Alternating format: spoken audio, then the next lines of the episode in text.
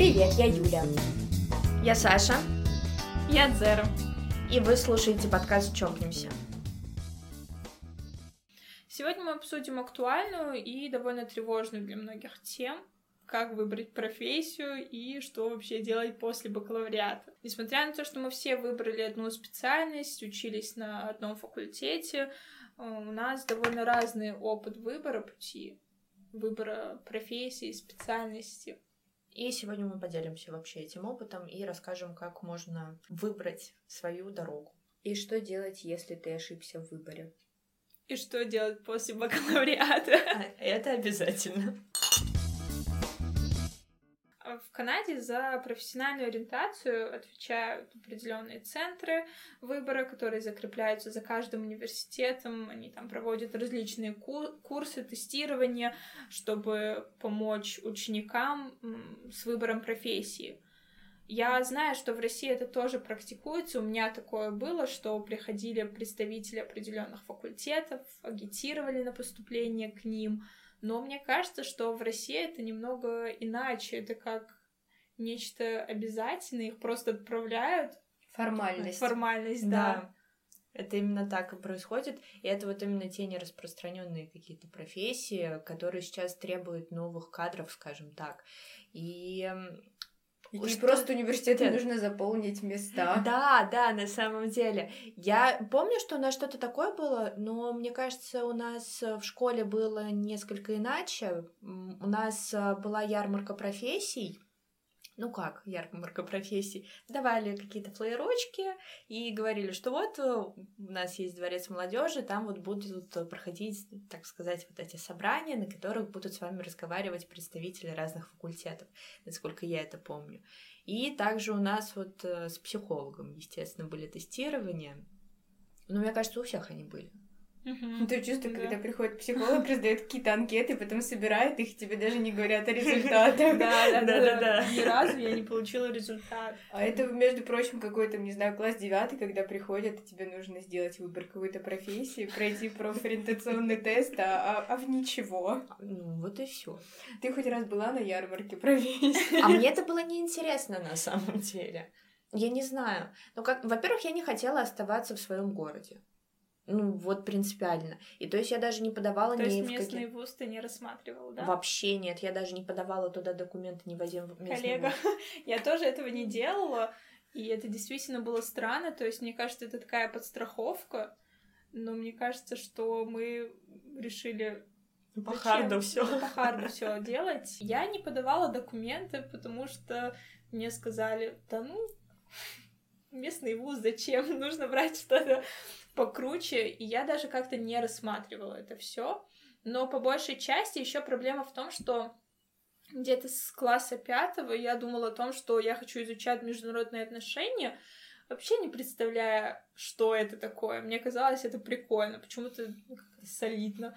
И в Престижно, звучит, да, Я буду работать в Министерстве иностранных дел, дипломатом. Я не знаю, где это подцепила, но мне это казалось очень прикольно. Каждый раз, когда меня спрашивали, кем ты хочешь стать? Я такая, я не знаю, я хочу изучать международные отношения, я даже не знала, кем можно стать после этого, как в целом и сейчас не знаю. А, кстати, да, у меня тоже была вот эта тема. Что-то вот похоже было про международные отношения, да. потому что, а кем ты будешь? Я такая, ну, международником. Да, да, да, международником. Я еще такого слова, как международник. Ну, я, я много думала о том, как у меня это появилось. Скорее всего, из-за английского я тогда начала изучать английский язык, и, возможно, я где-то услышала. Я выучила английский алфавит, и все таки международные отношения. Это моя Я готова покорять, да. И в, в моем городе не было такого направления, то есть там есть э, что-то связанное с экономикой, ну, около международные отношения, но я как-то не рассматривала это все. Потому что это экономика. Я очень плохо знаю экономику, это действительно так, поэтому я почему-то думала, что в международных отношениях экономику не рассматривают. Это было так наивно. Наивно, да. Потом прошлись по всем областям экономики, вообще там экономика США, экономика Канады, вообще все, что связано, статистика, вероятность. Вот, поэтому у меня был довольно, как мне кажется, не травмирующий меня опыт, то, что я вот примерно знала, что я хочу изучать международные отношения, и уже в классе девятом, когда надо было выбирать предметы, которые ты будешь сдавать, я выбрала английский язык, потому что я больше ничего не знала, и выбрала общество знания. И я их хорошо сдала, и я такая, вау, круто, возможно, я...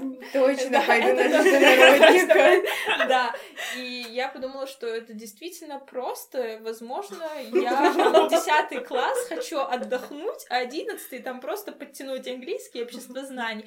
И вот как раз в 11 классе я уже, правда, общество сменила историей и начала рассматривать уже факультеты э, где требуются английские истории. И вот ты заходишь на сайт вуза, и там можно подбирать программу по предметам, которые тебе нравятся. Там ты выбираешь английский, ру... Ой, английский, русский, история. И как-то раз я зашла и увидела зарубежное регионоведение. Я подумала, это звучит еще круче. Чем непонятнее, длиннее звучит специальность, тем. Я профессию. Понравилось, я такая, ну, прикольно, да, там еще в скобочках США и Канада, я думаю, вау! И это было очень странно, то, что я в целом никогда не сильно, не сильно увлекалась Соединенными Штатами. Это прикольно, конечно, но не знаю, я так выбрала себе профессию, чем непонятнее, тем лучше, вот. И получилось то, что есть. То, что получилось. Да. Теперь мы записываем подкаст, что делать после бакалавриата. Именно нашего. Ничего, спойлер. Знаете, я просто, у меня другой немножко опыт, я переводилась в университет из одного в другой, из-за того, что мы переезжали с родителями. И когда я приехала подавать первый раз документы, я сто процентов хотела либо на лингвистику, либо на международные отношения. Зарубежное регионоведение я вообще не рассматривала. Потому что длинное непонятно слово. Я не понимала, да, действительно, что там делают. что это такое. И когда я приехала туда, там был очень клевый парень в приемной комиссии, который рассказал вообще об этом во всем, сказал, что это очень классная специальность, что нужно туда идти, потом, как оказалось, что, оказывается, набрали группу в два раза больше, потому что все приехали и слушали этого парня. Но на самом деле я, когда первый год училась, я действительно не пожалела, потому что по сравнению с международными отношениями у нас было намного больше часов языка, намного лучше преподавателей, и в целом программа обучения была намного глубже и интереснее, чем у международников. Мне кажется, нам действительно с этим повезло, потому что даже если взять гендерные исследования, мне кажется, в России это мало где изучается. Да. А мы действительно очень подробно это все изучили. И в целом у нас были, были интересные предметы. Потому Не, что мы рассматривали, да, да, мы да. рассматривали США и Канаду, и было очень интересно, во-первых, сравнивать эти две страны, и в целом изучать их культуру, язык. Но мы же не только это еще изучали, мы же еще изучали Ну, общую да. фабулу вообще международных отношений. Мы так сейчас рассказываем, как будто бы агитируем пойти Да, к нам, вот ну, как приемная комиссия сейчас да. э, центров выбора. Нет, вообще у меня было немножко по-другому. Я не собиралась идти в международные отношения, хоть я и помню, что это было очень прикольно, и вот это все. Спустя четыре года скажи, что ты собираешься в магистратуру и в аспирантуру по этому же направлению. Боже, да. Божечки, какая я дура. Ну ладно. Я помню, что я в девятом классе очень хотела поступить в Губкино нефти и газа. Не знаю, чем я думала. Вот серьезно, там нужны, э, нужна была профильная математика. У меня с математикой было плохо на уровне уже пятого класса. То есть я понимала, мне туда не надо. Меня в школу не хотели вообще брать раньше, потому что у меня проблемы с логикой. И, соответственно... Ну, правда, это факт просто.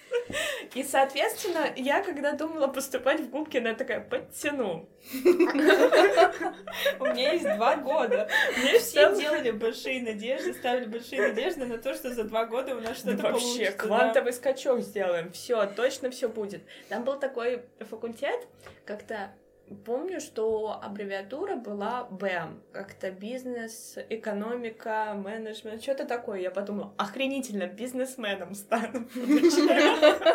Ну, я оказалась здесь в итоге, я Западные Балканы изучаю. Просто потом случилась мировая история. Да. Да. И, блин. А потом... Саша свернула не на туда. Я вообще не туда свернула, потому что в 10 классе я подумала, пойду на Восточку. Я начала изучать историю. Такое за два года выучу. Спойлер, не У выучила. нас несбывшийся газовик, Да. бизнесмен, востоковед. На самом деле, Восточка — это у многих не закрытый гештальт. Я знаю, что многие, не поступив на Восточку, шли в международные отношения. Это я. Это я. Я тоже. Мне очень тогда импонировала идея изучать вообще азиатские языки, японский. Я очень хотела японский изучать, но там, конечно, дикая конкуренция была. Да, там дело в том, что даже если ты поступаешь, ну, по крайней мере, как у нас это было в ВУЗе. Кстати, вот мне кажется, единственная из вас, я действительно хотела именно в этот ВУЗ. То есть я его изначально рассматривала, просто рассматривала именно факультет востоковедения. И, соответственно, поэтому я не прошла на Восточку, и при том, что я, э, когда подавала документы, мне сказали, что не факт, что вы будете изучать японский, при том, что у нас же очень хорошая программа, я слышала, что дают даже какой-то сертификат сразу по ну, то, что ты изучал японский, там как-то программа двух э, университетов, вот да, вот. по-моему, с Китаем сотрудничаю. А мне кажется, с японским была такая тема. Ну, не помню. Короче, мне сказали, что не факт, э, что туда меня возьмут, даже если я поступлю на бюджет, потому что туда еще большая конкуренция, нежели просто поступить. Я в последние часы понимаю, в первую волну, что во вторую волну я не хочу проходить. Я перекладываю, соответственно, документы на политологию и на, соответственно, зарубежное регионоведение. Знаете, что хочу сказать? А, Мне кажется, в первую очередь нужно выбирать ту специальность, где можно приобрести какие-то практические навыки. То есть, вот, предположим, если брать нашу, да и любую, наверное, специальность, связанную с какими-то межкультурными коммуникациями и все остальное, вы как минимум получаете навык владения языка. Это уже большой плюс при устройстве на работу, там при переводе, предположим, можно заниматься как фрилансом, так и своим чем-то. Поэтому, мне кажется, вот нужно смотреть, конкретно по специальностям, это к тому вопросу, если вы не знаете еще, куда вы конкретно хотите пойти, то смотрите те факультеты, где вы можете научиться чему-то конкретному, что потом вам может пригодиться в будущем выборе профессии. Например, даже если заниматься бизнесом, то в любом случае будет круто, если вы будете знать один или два языка, и, по крайней мере, это уже хоть как-то вам поможет адаптироваться к взрослой жизни и будет огромным плюсом при устройстве на работу. Я бы вам посоветовала вообще подумать, чем бы вы хотели заниматься вот в течение 10 лет, 15 лет своей жизни, потому что а, в один момент вы можете встать и понять, что вы полностью недовольны собой, вы недовольны своей работой, и, соответственно, это будет, в принципе, отражаться на всех сферах вашей жизни. Хотя бы примерно нужно понимать, чем ты хочешь заниматься по жизни. Ты можешь сменить эту профессию, ты можешь поступить в университет, понять, что тебе что-то не нравится, и потом уйти из, этого университета, поменять специальность, взять какой-то год перерыва, просто не бояться перемен, но при этом всегда опираться на свое желание, что ты хочешь делать. Еще очень круто что-то делать параллельно. Например, вы поступаете куда-то, и не нужно все время уделять учебе. Ну, понятное дело, конечно, круто учиться, круто не иметь каких-то долгов по разным своим предметам, но при этом я думаю, что можно все-таки совмещать, особенно свои интересы и свои хобби, и нельзя ни в коем случае это куда-то, я не знаю, убирать в долгий ящик, потому что все-таки бывает так, что вы можете найти себя в течение учебы совершенно в какой-то другой сфере. Очень важно слушать себя, выявлять свои какие-то потребности и заниматься чем-то определенно параллельно, потому что никто не знает, где вы можете найти себя помимо вот вашей основной специальности, которую вы получите в ВУЗе. Ну, Да, я конечно. согласна. Тем более, ты говорила, что около 5%. Нет, не работает пяти. Есть опрос сервиса Superjob, а, и он показал, что более трети россиян, 38%, а, получили высшее образование и не работают по своей специальности. И где-то вот одна пятая, а, трудятся именно близкой к той специальности, которую они изучали в университете, но не по специальности, то есть что-то вот смежное такое. В нашей стране вышка это все-таки больше обязаловка и формальность какая-то, Да, потому это что давление общества, родителей, поколения, они считают, ну, предыдущие поколения считают, что без высшего образования сейчас очень тяжело пробиться, и все считают, что с дипломами нас везде ждут с распростертыми объятиями. Сейчас отга- будете сразу. отговаривать людей поступать. Да нет, мы не отговариваем, мы даем э, в первую очередь совет о том, как не мучить себя, не насиловать себя, что если вам необходим отдых, я думаю, что очень недоте- недооцененная практика ГПЕ. Если вам это необходимо, возьмите перерыв, подумайте о том, чем бы вы хотели заниматься. Мне кажется, это очень а, странная система, что у тебя заканчивается один этап жизни, ты 11 лет учился, у тебя все было стабильно, И Потом- нужно сразу прыгать да, в другой. и он, этот этап заканчивается, ты не успеваешь уследить за этим, а у тебя уже есть э, обязанность начинать новый этап, принимать взрослое какое-то решение, хотя если так подумать, то 17-18 лет.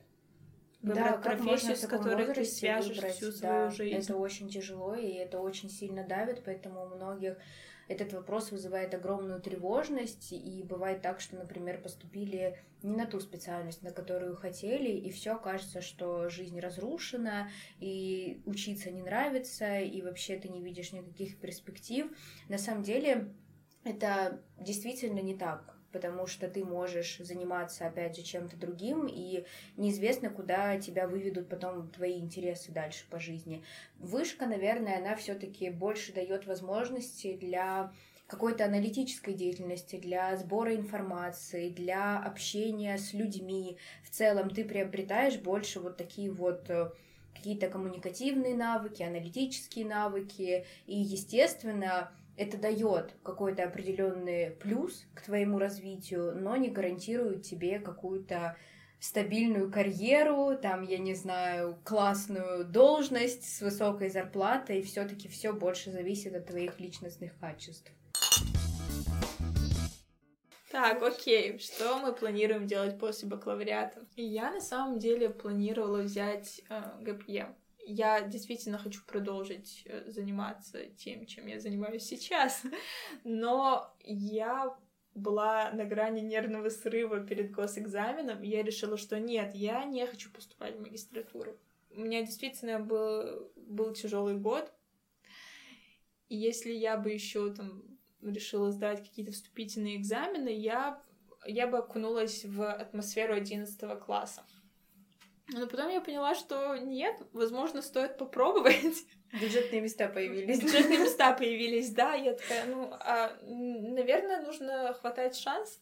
Я решила попробовать, но в целом, если вдруг что-то не получится, я возьму год перерыва, пойму, чем я дальше хочу, наверное, заниматься.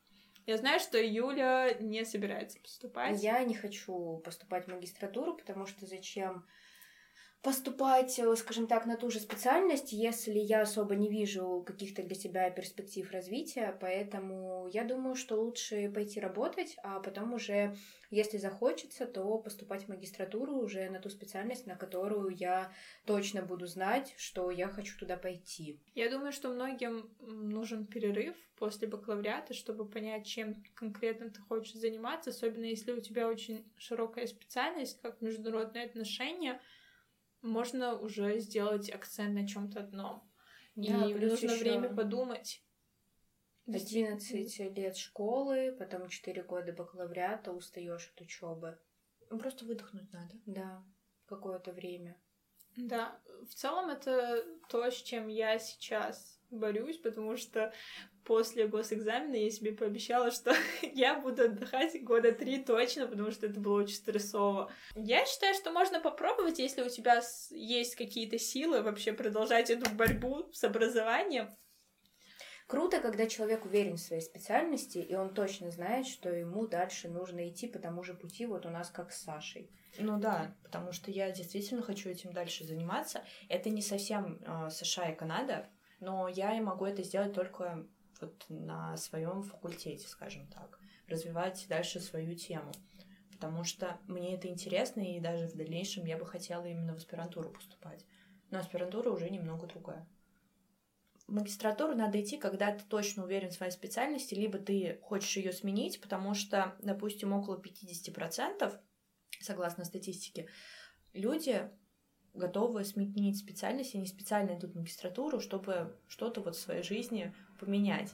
Если ты хочешь идти э, именно развивать свою профессию дальше, вот в этой именно сфере, хорошо, здорово, хочешь поменять, пожалуйста. Если ты понимаешь, что ты устал от учебы, или ты не уверен, что ты хочешь чем-то заниматься, то, что связано со своей специальностью сейчас, лучше сделать паузу, выдохнуть, подумать, что ты хочешь делать, поработать, может быть, сменить несколько работ, и тогда уже решать, стоит тебе идти в магистратуру или нет.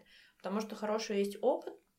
А, некоторые уже взрослые люди в 40 лет поступают в магистратуру, потому что она им необходима для развития в их профессии. И это здорово. Это действительно так, и не нужно забывать о том, что вы можете получить образование в любой момент, когда вы этого захотите и когда вы будете готовы к этому. Не нужно ставить себя в какие-то рамки, к тому же вы можете в любой момент поменять специальность, факультет, вообще в целом направление. Плюс еще есть такая крутая практика, как переподготовка, когда на базе высшего образования вы можете поступить э, туда, куда вы хотите, и получить какую-то новую специальность. Это будет длиться год-полтора примерно, в зависимости от специальности, которую вы выберете.